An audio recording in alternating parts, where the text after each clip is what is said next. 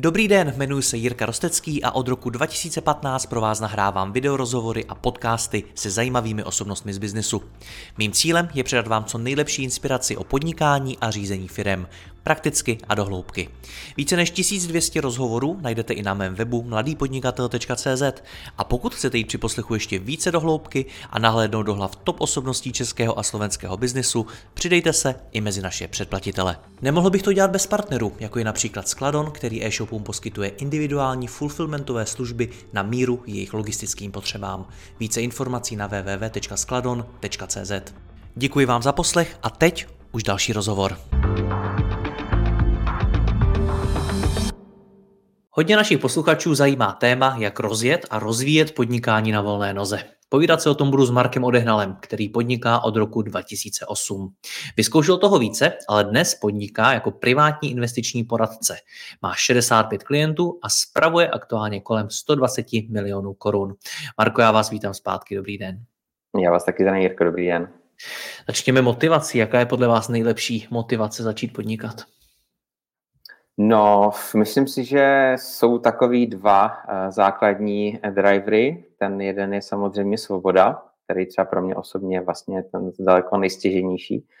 A samozřejmě pro spoustu lidí jsou to že peníze, protože um, jakoby pokud se to podnikání daří, tak samozřejmě takhle jakoby rychle se k takovým penězům člověk nedostane v práci a ani, přiznejme si to, se takhle rychle k tomu neproinvestuje ani vlastně v tom klasickém investování. Samozřejmě ta podmínka je to, že to podnikání vyjde a to se taky neúplně každý může podaří. Ta statistika, myslím, říká, že snad eh, do, do pěti let eh, většina firm zkrachuje a podobně.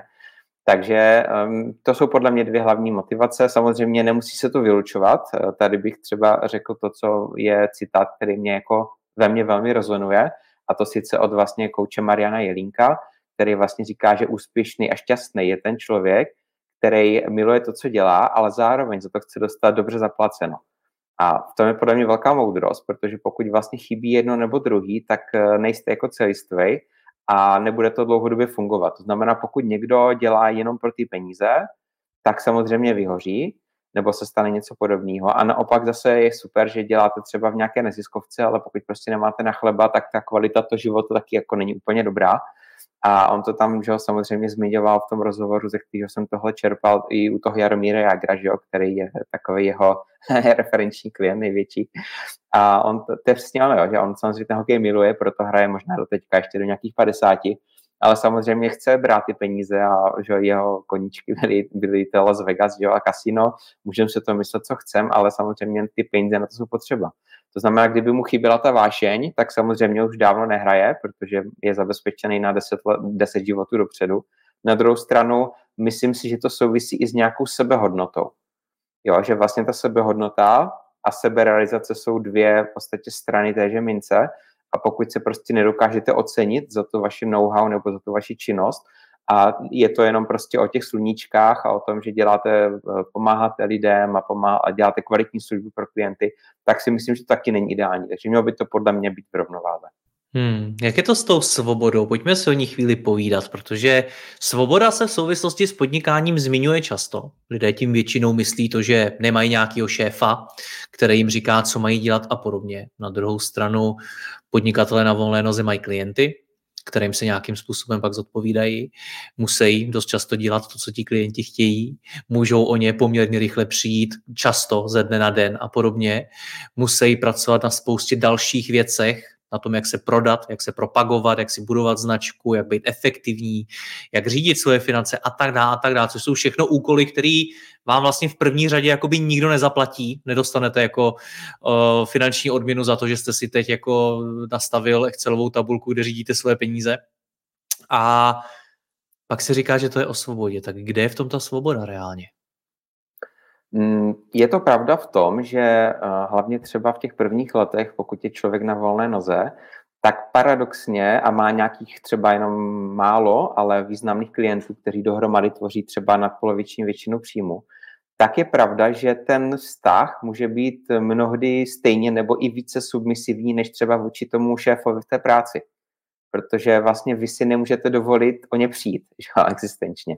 Což je samozřejmě problém.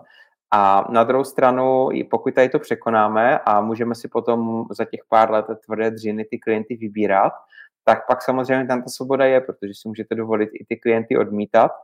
A na druhou stranu je zase pravda to, že eh, vlastně vy jste jakoby expert v nějakém oboru, máte nějaký know-how a pak k tomu musíte dělat tady těch milion dalších věcí, co jste říkal, musíte že nějakým způsobem řešit účetnictví, řešit marketing, um, samozřejmě třeba nějaký jako legislativní věci a podobně.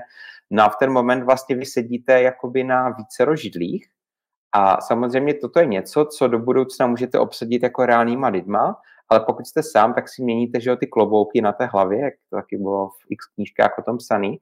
A, a samozřejmě je to těžké, protože nemáme vlohy na všechno, že jo, někdo je dobrý v obchodě a je špatný dotahovač, špatný v evidenci prostě dokumentů, eh, peněz že jo, a podobně. A někdo zase obrácení je jakoby dobrý v tom svým řemesle, ale neumí se prostě prodat. A v případě, že freelancerů my prodáváme, ten náš produkt není nějaká věc, ale jsme to my prostě. Ti lidi kupují nás jako lidi, jako osobnosti. No a v tom případě samozřejmě je to těžký a to, co třeba mm, je jakoby dobrá rada podle mě, tak v knížce eh, vlastně od Michaela Gerbera eh, bylo, že eh, vlastně i když třeba v té firmě jste zatím sami, tak vlastně je dobrý si vlastně pojmenovat jakoby ty pozice, co děláte a i když to jakoby reálně nemá význam, tak to má poměrně velký význam psychologicky. To znamená, že třeba teďka hodinu jsem obchodní ředitel, řeším obchod.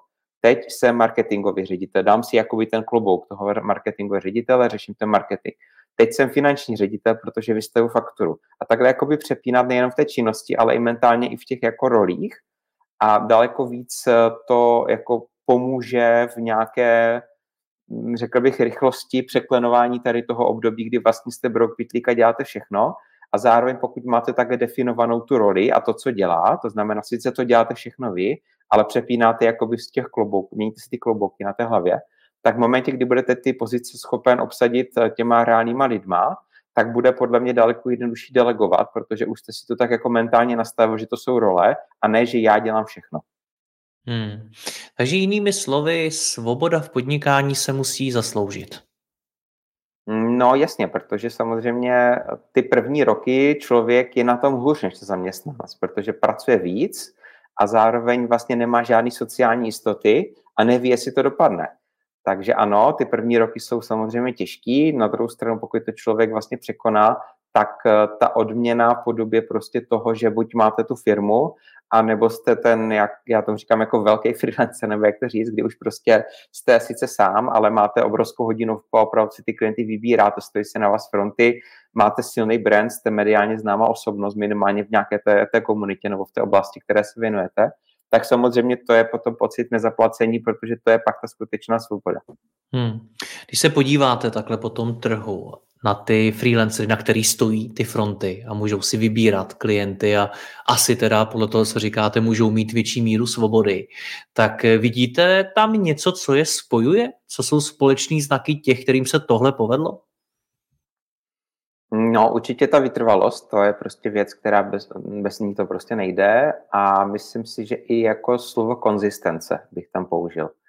Protože já znám spoustu lidí a i dřív, když jsem ještě chodíval na různý podnikatelský snídaně a podobně, tak mm, je rozdíl mezi podnikatelem a podnikavcem.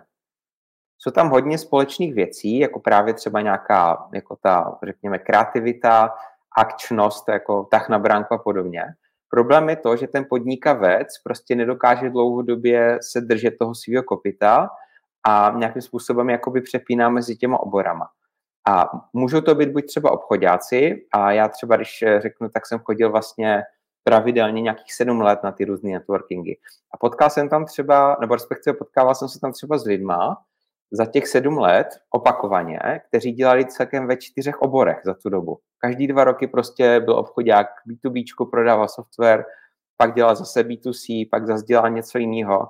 A možná se tak jako hledal, nevím, ale v ten moment prostě, pokud ten člověk jako je obchodák a nemá vztah k tomu oboru, co dělá a vlastně e, aplikuje, řekněme, nějaký obecný obchodní dovednosti na různé obory, tak je to ten podnikavec a pak samozřejmě další extrém je to, pokud ten člověk změní úplně obor, ne jako obchodník, že prostě uh, vlastně zastupuje značku uh, takovou a takovou a začne dělat něco úplně jiného. A potom třeba na tom LinkedInu vidíte, že ti lidi vlastně nevydrží ani dva roky třeba u nějaké věci. Může to dospět i do té fáze, že založí a zase zavřou SROčko, nebo ty SROčka potom jako žijou dál a podíváte se do rejstříku a ti lidi jsou jednatele třeba v osmi firmách ale třeba jenom dvě z nich vykazují nějakou činnost. A to je pak právě takovýto tříštění pozornosti. A ty podnikavci, prostě musím to takhle říct, natvrdo to podle mě nikam nedotáhnou, protože vlastně pořád začínají znova a znova. A chybí jim právě ta hmm. konzistence. Nejenom vlastně v rámci nějaké úrovně jako expertnosti a hloubky znalosti v tom svém tématu, ale to, co je ještě důležitější z pohledu biznisu, tak je to, jak působí na to okolí my všichni víme, že vlastně to, když vás začnou vnímat, jako, že ten dělá to, jako spojí si vás s nějakým tématem, tak trvá roky. Zároveň tam pak ta setrvačnost, že vlastně pokud začnete dělat něco jiného, tak oni za váma chodí třeba tři roky, ti lidi s těmi poptávkama na ten původní obor, který už neděláte.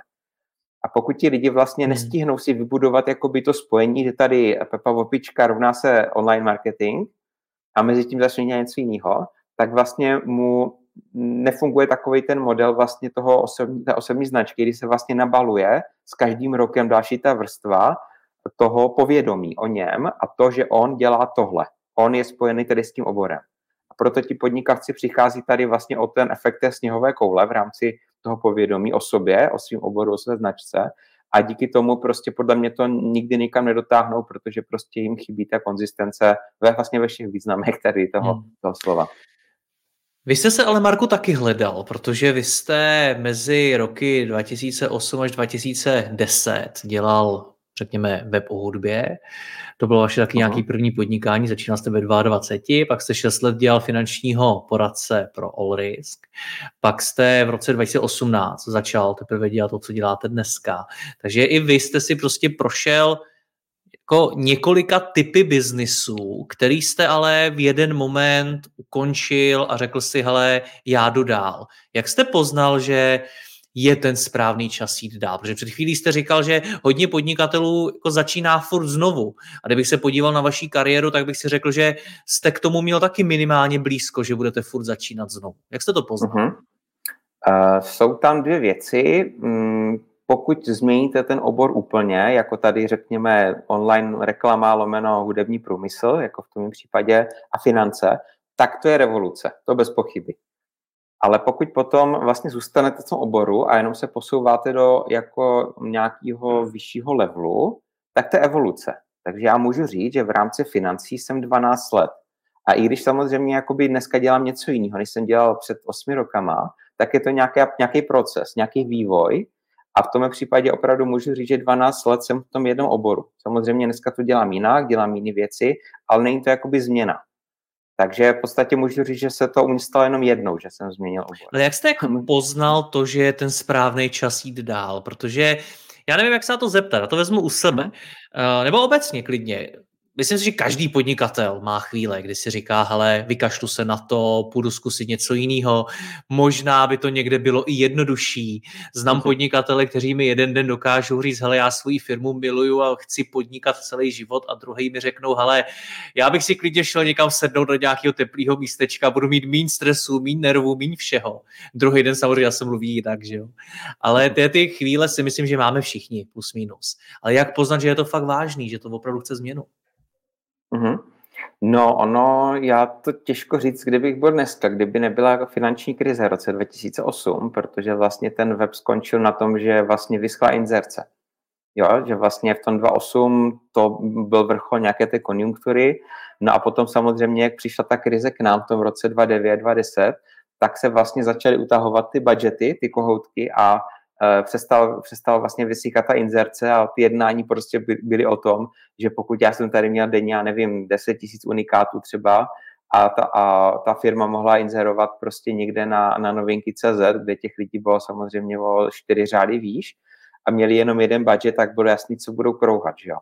Takže ten web vlastně skončil na tom, že vyschly zdroje, jednoduše řečeno. Pokud by ta krize nebyla, tak je klidně možný, že bych to dělal doteď. Jo, takže tam to bylo vyloženě jakoby externím šokem, který vlastně asi to, co se stalo hodně třeba firmám během covidu. že prostě přišla nějaká černá labuť, která vás prostě úplně, úplně sejmula.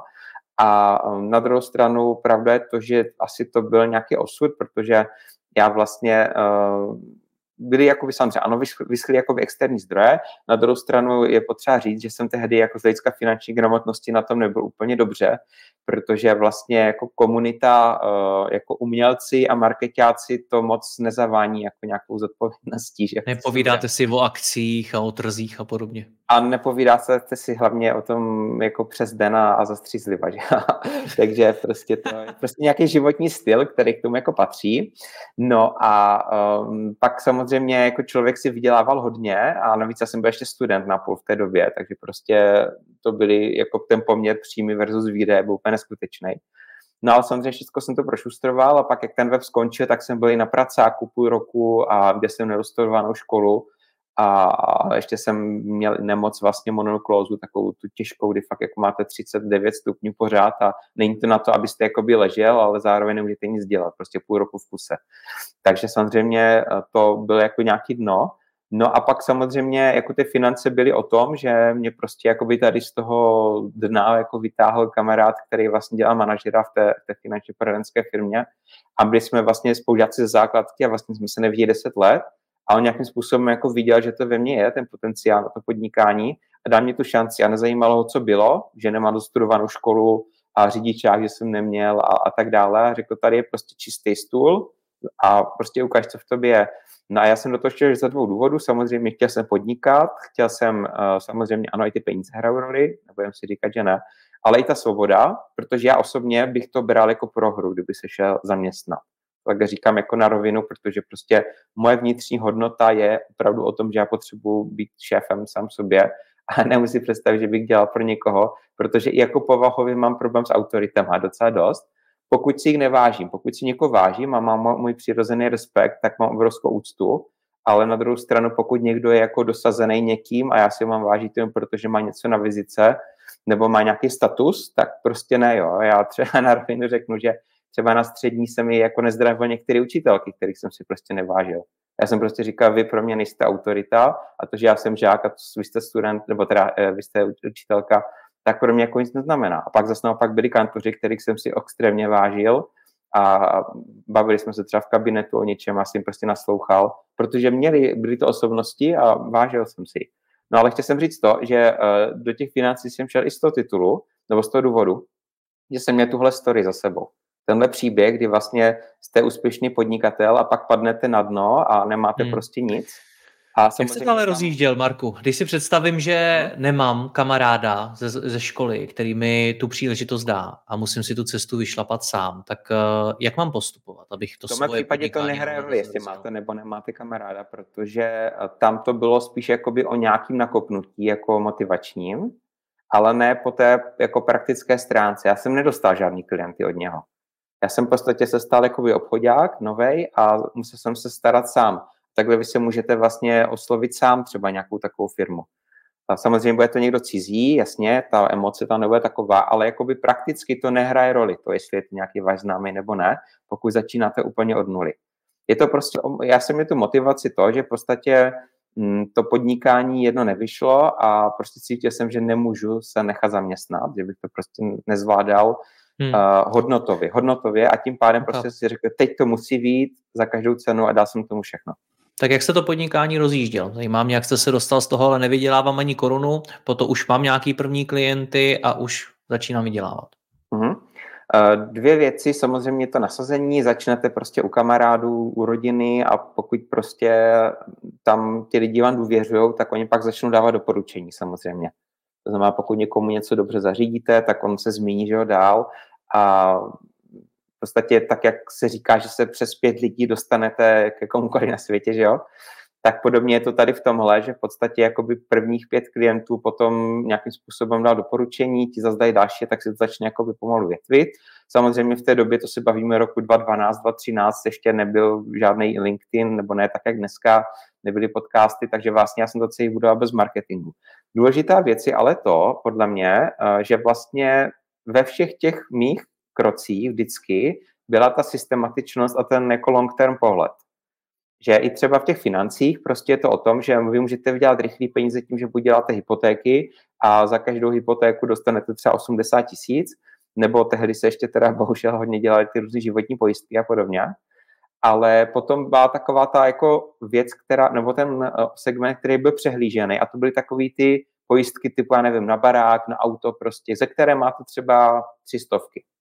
Jenomže to máte každý rok, každý rok, kdy ten člověk zaplatí tu složenku na tu pojistku znovu, tak to máte znovu. A pokud samozřejmě vybudujete dostatečně velkou škálu, mě to napadá, že to je vlastně podobně jako třeba u těch e-shopů, vlastně nízkomaržový biznis, kde musíte jít na, tu, na ten objem, na tu škálu.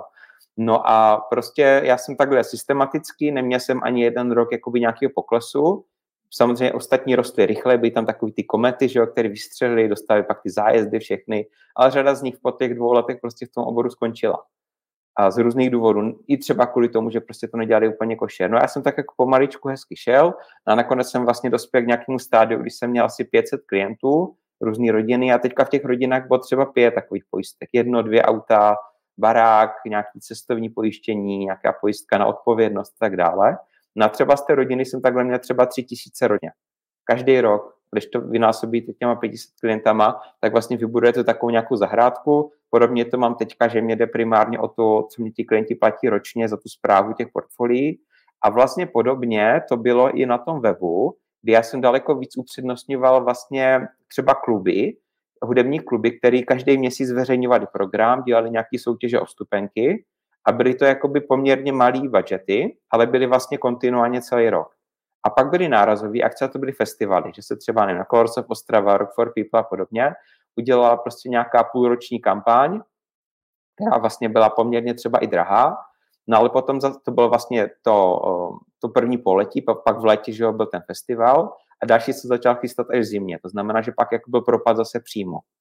A zase i v téhle době, a proto o tom mluvím, že je to asi signifikantní pro nějaký tu systematičnost, protože vidíte, že jsem vlastně aplikoval stejný model ve dvou oborech, že vlastně spíš jdete po nějakých jakoby menších, ale stabilnějších příjmech, bez výkyvů sezónních, než jít po nějakých velkých lukrativních zakázkách, které jsou třeba jenom dvakrát, třikrát do roka. A toto si myslím, že může být problém i třeba pro ty různý freelancery, že třeba um, mají třeba sezónu, kdy mají třeba hodně školení, třeba na podzim, nebo v zimě, protože ještě potřebuji utratit že budgety třeba na ten rok. A pak třeba jaro mají jako hluchý a mají strašně výkyvy příjmu, že mají prostě třeba jeden kvartál, který jim vydělá to, co by vydělávali tři čtvrtě roku a pak mají třeba kvartál, kde nevydělají nic.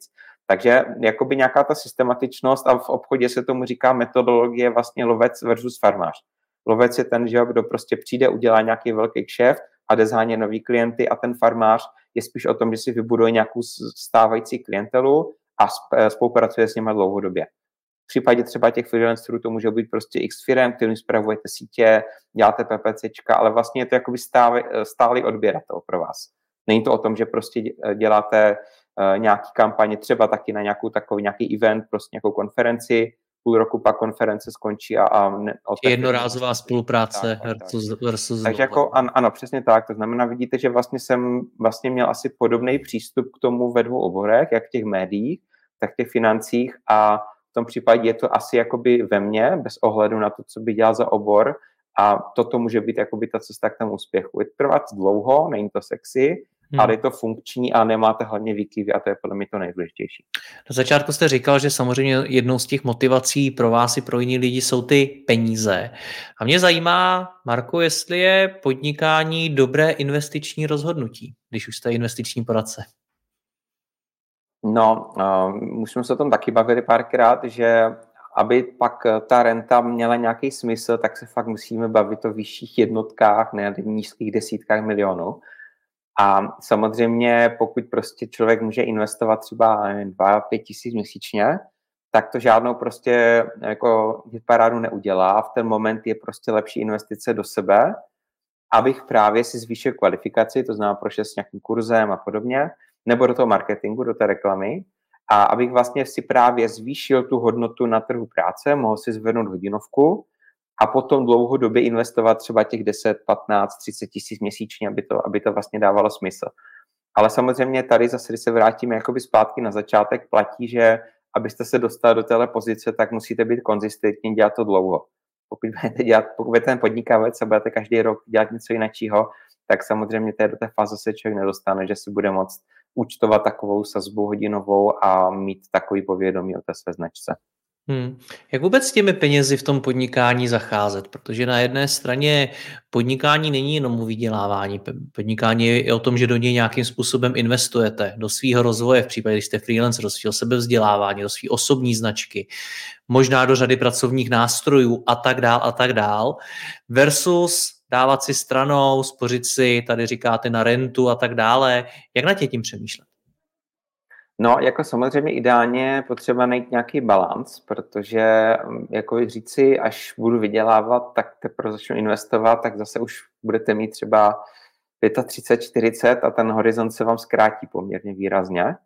Na druhou stranu zase platí to, co jsem říkal před chvílí, že než jít jako na sílu a prostě urvat si tady měsíčně z rozpočtu 2000, to máte za rok 24 tisíc na tom vkladu. To prostě jako ne, žádnou hitparádu neudělá a daleko lepší prostě pro vás je, když tady těch 24 tisíc investujete do nějakého kurzu, který vás prostě posune, zvedne vám skills a know-how a můžete si potom uštovat tu větší, tu větší částku. Velký problém, co vidím u freelancerů v praxi, je to, že mají prostě ten jeden bankovní účet a tam mají vlastně slitý veškerý přímý výdaje jako osoba i jako ten podnikatel. A pak samozřejmě je pro ně těžký jakoby mít to takzvané mentální účetnictví, kdy vlastně si řeknete, tohle jsou peníze na biznis a tohle jsou peníze moje jako na spotřebu. A hůř se jim třeba plánuje, jestli si můžou dovolit třeba nějaký marketing nebo ne, protože to mají všechno slitý na té jedné hromadě a je to jako problém. Proto třeba, když máte že SROčko, tak je to prostě jednoduchý, máte firmní účet, máte osobní a já to můžu říct i za sebe, že třeba v momentě, kdy jsem před těma třema rokama založil tu firmu, tak uh, vlastně se mi daleko líp plánuje tady tohle třeba, než když jsem to měl prostě slitý. Takže pak uh, je to jedna z věcí, co není jakoby nutný ze zákona, ale jako já to doporučuji, mít vlastně jako podnikatelský účet jako na OSVČ a pak mít ten svůj průtokáč, kde mám prostě výdaje, domácnosti a tak dále. Hmm. Protože se vám bude daleko líp prostě plánovat. Už jenom to, že uděláte tenhle krok, tak si myslím, že vás to může jako posunout k lepšímu finančnímu plánování. A kolik peněz třeba z toho, kolik vyděláte, investujete zpátky do toho podnikání? No, tak samozřejmě eh, teďka konkrétně eh, v rámci té firmy je to velká většina, protože já prostě mám tu, tu výhodu, že jsem se jako zabezpečil už během toho OSVČ, toho je to ičování. takže, takže prostě mám, mám že nějaký byty na pronájem a vlastní portfolio investiční a v podstatě já si z firmy jako nemusím nic výrazně vyplácet a celý to vlastně teďka jde do, do prostě nějakých rozvojových věcí, do softwaru, do marketingu a samozřejmě do budoucna potom, do blízké budoucnosti samozřejmě na nějaký ty zaměstnance první. To je výhoda, že já vlastně nemusím jako platit sebe v plné míře, že to není můj jediný zdroj vlastně příjmu, ta firma, ta moje podnikatelská činnost. Ale samozřejmě spoustu lidí to tak nemá, takže potom musí si vyplácet jakoby tu mzdu z té, mzdy, eh, z té firmy sami sobě a pak samozřejmě platí, že se musí jako hodně uskromnit. A i třeba, co jsem se bavil s kolegama z oboru, tak taky prostě říkali, že třeba ty nějaký prostě drahý notebook a nějaký iPhone nejnovější a tak, že si koupili až třeba, nevím, po pěti letech, co ta firma fungovala, protože vlastně všecko dávali do té firmy a do těch zaměstnanců a vlastně sebe odměnili až po těch x letech. Takže ano, samozřejmě ono to vypadá tak a u těch úspěšných často, jestli řeknou, ty ten musí mít peněz, protože vidí, jaký má firma obraty a ebidu a tak dále. No ale velmi často ten, ten majitel, ten jednatel právě naopak je vlastně nejhůř placený člověk že, v té firmě. Protože hmm. prostě na jednu stranu to dává smysl, že prostě řekne si, až ta firma bude mít nějaký, nějakou úroveň, a prostě radši ty zaměstnance, ať rosteme a marketing a tak dále. Na druhou stranu, myslím si, že je velký problém to, že hodně těch majitelů firm si nedá jakoby ten termín, kdy bude to až, nebo co bude to až. Když si začnou i jakoby z té firmy zase naopak peníze vytahovat a užívat si to majitelství. A myslím si, že spoustu, spoustu majitelů firm, který vedou tu společnost třeba 10-15 let, a vlastně jako ten odměňovací model je možná velmi podobný jako na začátku. Že jakoby zapomínají na sebe že jsou tak jakoby v té operativě a v tom, že otevírají nové pobočky, škálují, oškálují a pak si uvědomí, že budou 15 let a že vlastně pořád třeba jezdí v té staré Škodovce a, a rodina jako je zanedbávaná na dovolenou, s něma nejezdí a tak dále. To znamená samozřejmě na začátku je to potřeba hlídat náklady, bez pochyby. Na druhou stranu od nějaké úrovně té zdravosti té firmy už je potřeba myslet i na sebe, protože hmm. jinak vás to prostě semele. Zajímá mě ještě jedno téma a to je růst. Růst v tom podnikání, protože vy to rozjedete, to dosáhnete nějaký výše, ale pokud chcete dál růst, tak si musíte ten prostor nějakým způsobem hledat, vytvářet, vydat se tím směrem. Jak to probíhá u vás? Jak vy přemýšlíte nad svým růstem a ten prostor si vytváříte? No, ten cíl, a on už je jakoby z velké části splněný, je překlopit ty příjmy té firmy do toho, aby to bylo v rámci odměny od stávajících klientů, než od vlastně hledání nových klientů. To je právě ten model toho farmaření a myslím si, že se to dá uplatnit i napříč obory, že prostě máte těch, eh, těch x jakoby odběratelů, který jsou stabilní a vlastně většina těch tržeb té firmy je spíš od zakázek od současných klientů, zákazníků, než o to, že byste tendrovali nějaký, nějaký nový. Takže dneska možná i 70, možná i 80 jakoby to, co přiteče do té firmy, tak je vlastně od současných klientů. A paradoxně třeba můžu říct, že teďka pár týdnů, nebo možná už to bylo i tři měsíce, co jakoby jsem neměl nového klienta, a přesto ty tržby tam jsou a, a roste to, protože prostě jsou nové peníze od současných klientů. Jo, pořád posílají nový vklady a, a upravujeme strategie a tak dále. To znamená, že samozřejmě cílem je, aby, aby jakoby většina těch příjmů byla z těch současných, protože samozřejmě se to všechno potom líp plánuje, když prostě víte, že máte nějaký, nějaký management fee z toho portfolia a že to je v takové výši, no a podíváte se, kolik máte ve zprávě a víte zhruba, kolik vám přiteče na tržbách. Takže vlastně přemýšlíte nad, nad, řekněme, udržitelností, to je ten směr, kterým se vydáváte. Ano, a tak jak jsme si říkali předtím, jako mně se nestalo, doufám, že zaklepu tady na dřevo, že, že vlastně, že bych měl jako nějaký propad, jo, za celou těch 12 let. Prostě každý rok jsem na tom jako uh, líp, nemusím jako finančně, to možná taky, ale samozřejmě, když jsem jako odešel z toho, z toho klasického poradenství, tak ten propad příjmu tam byl, jako to si nebudem říkat, že ne, protože za ty pojistky jsou prostě ty odměny a než si vybudujete tu novou klientelu, tak samozřejmě to trvá.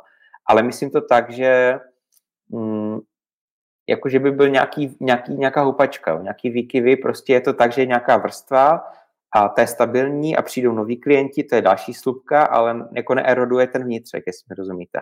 To znamená, že každý rok si nabaluje vlastně jako nová, nová báze, ale o to víc sílí ta současná. A samozřejmě cílem je, nebo klíčový parametr je, aby tady to mohlo fungovat, že poskytujete špičkovou službu a špičkový servis primárně těm současným klientům. A já, co jsem se bavil třeba i s, s kolegama, někteří dneska spravují miliardu, třeba na půl miliardy, čili podstatně víc než já zatím, tak prostě říkali, že třeba jednu dobu měli tak velký nárůst, že vlastně uh, zjišťovali, že neměli ještě odladěný procesy a že trpěl servis pro ty současné klienty a udělali natvrdo to, že vlastně na půl roku úplně pozastavili akvizici, než si vyladili tady to vlastně tu stávající bázi a aby se nestalo právě to, že budete lovit nový zákazníky a budou vám odcházet ty současní. To se nesmí stát samozřejmě. Hmm. Mně, se, mně se dokonce fakt nestalo, že za těch pět, šest let vlastně, co funguji tady v tom modelu toho privátního investičního poradenství, že mě vlastně neodešel ani jeden klient z důvodu hmm. spokojenosti. Současně se tam ale teď říkal to, že eh, jste, teď mám dojem tři měsíce, nezískal nového klienta. Uh-huh. Jaký tohle to je? Protože na každý biznis, včetně toho vašeho, samozřejmě působí, řekněme, ekonomická situace, dění v té společnosti, spousta dalších vlivů, ale třeba i konkurence uh, a tak dále, vaše schopnost se prodat a podobně. Jak, jak se vyrovnáváte s tím, když to třeba neroste tak rychle, jak by mohlo, nebo když se prostě nedaří tak, jak byste si přál? No, právě, že já tomu nemůžu říct, že by se jako nedařilo. To, že nemám půl čtvrt roku nového klienta, tak já jsem to vlastně nepoznal, takřka. Jednak i finančně, protože opravdu, hlavně ti klienti, co investují na měsíční bázi, tak je to prostě strašně stabilní. Důležité je zase to, ale aby těch lidí nebyl milion, takže je tam, je tam prostě nějakých no, skoro milion korun, nějakých 800-900 tisíc, co mě měsíčně vlastně přijde do zprávy od klientů, co investují na měsíční bázi. Takže vlastně i když nejsou jakoby nový vklady od nových velkých klientů. To rozumím, ale Marko, o tom se nebavíme. My se bavíme o tom, že vy máte nějaký cíl růst a no, dostat no. se na nějaký čísla a to se teď asi jako nedaří tolik, jak byste si třeba přáli, kdyby přicházelo víc nových klientů. O tom jako Samozřejmě, jako ano, ano. A určitě jako jde to pomalej, to jako bez hmm. pochyby. Na druhou stranu uh, prostě pořád jsou, jsou ty nový vklady od těch současných klientů a mně to prostě přijde, jak kdyby to byl týden. Já jsem si to jako nevšiml eh, pocitově teďka, jo? Že, že bych si tak tady seděl a řekl si, Ježíš Maria, nemám v roku nového klienta, uh, tak to ne prostě. A je to přesně o tom, že ten business model je postavený primárně na těch současných a samozřejmě potom může být ten stav. Pak jsou dvě možnosti, jak škálovat. Tady ten jakoby expertní biznis, který se stará o nějakou niž prostě segment klientů.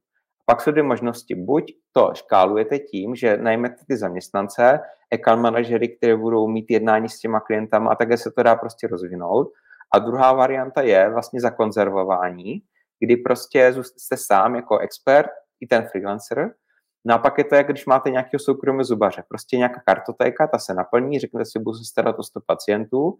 A jakmile těch 100 pacientů máte, tak prostě zavřete stavy a nový klient se k vám prostě nedostane abyste se staral o to svý políčko prostě těch svých současných klientů. A pak je úplně super to, že vy nemusíte třeba ani nějak jakoby mediálně růst nebo zvenčí, ale vám se daří, protože vy si obhospodařujete to políčko, ti lidi k vám mají vlastně velmi osobní vztah, jsou vám velmi lojální a takhle vlastně můžete působit v podstatě klidně celý život.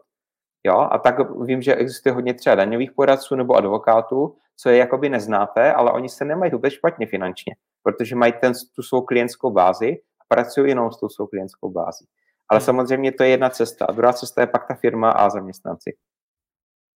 Rozumím. Představte si, že nás teď poslouchá někdo, kdo to chce rozjet, chce začít podnikat na volné noze. Co by byly ty první kroky, které byste mu doporučil udělat? No, samozřejmě jako bolí to, co si budeme říkat. Ty první roky prostě je to náročný fyzicky, emočně a musíte prostě vyvíjet tu aktivitu, protože prostě ty zakázky jako nepřijdou z nebe. Já bych teďka asi doporučil uh, věnovat se hodně tomu LinkedInu třeba, protože vlastně v momentě, kdy začínáte, tak nemáte budget na marketing, ale máte čas. A samozřejmě v momentě, kdy začnete budovat ten obsah, tak to zraje jako víno, nabaluje se to, jsou tam pak multiplikátory i třeba eh, v rámci takhle, že třeba tady je podcast, LinkedIn a jsou tam prostě jakoby vzájemně se posilující konvergence, jedno to médium posiluje to druhý, takže začít budovat, budovat si tu značku, prostě. Začít na těch sítích tvořit, um, i třeba nějaký, nějaký jednoduchý videa, prostě pokud vám to jako naturalem je blízký, Eh, točit nějaký reelsy a podobně, tak prostě tam jako vezmete mobil, koupíte si klopový mikrofon za 2000 a nějakou apku, která vám to bude stříhat a můžete začít jako hned, jo. Ty bariéry vstupu jsou dneska nejnižší, jaký podle mě kdy byly, začít podnikat. Takže je to jenom o té vytrvalosti, o tom odhodlání. Na začátku ten čas je a prostě pokud jste konzistentní a vydržíte dostatečně dlouho a nebudete podnikavec, ale podnikatel, to znamená, že se rozhodnete že tohle bude váš obor a v něm budete mistr, tak eh, si myslím, že při dostatečně dlouhé době, když se tomu budete věnovat, tak eh, jako není možný neuspět. Marku, děkuji za rozhovor. Ať se vám daří naslyšenou. Mějte se hezky, naschanou. Děkuji vám za poslech tohoto rozhovoru a zvu vás i mezi naše předplatitele. Tvořím pro ně speciální rozhovory se zkušenými podnikateli, manažery, freelancery a dalšími profíky ze světa biznisu. V tématech jdeme ještě hlouběji a připravujeme pro vás konkrétní praktické zkušenosti z podnikání. Snadno tak objevíte cené zkratky a informace, které vám pomohou ve vašem biznesu. Více zjistíte na www.mladýpodnikatel.cz lomeno předplatné. Děkuji vám a zase někdy naslyšenou. Jirka Rostecký.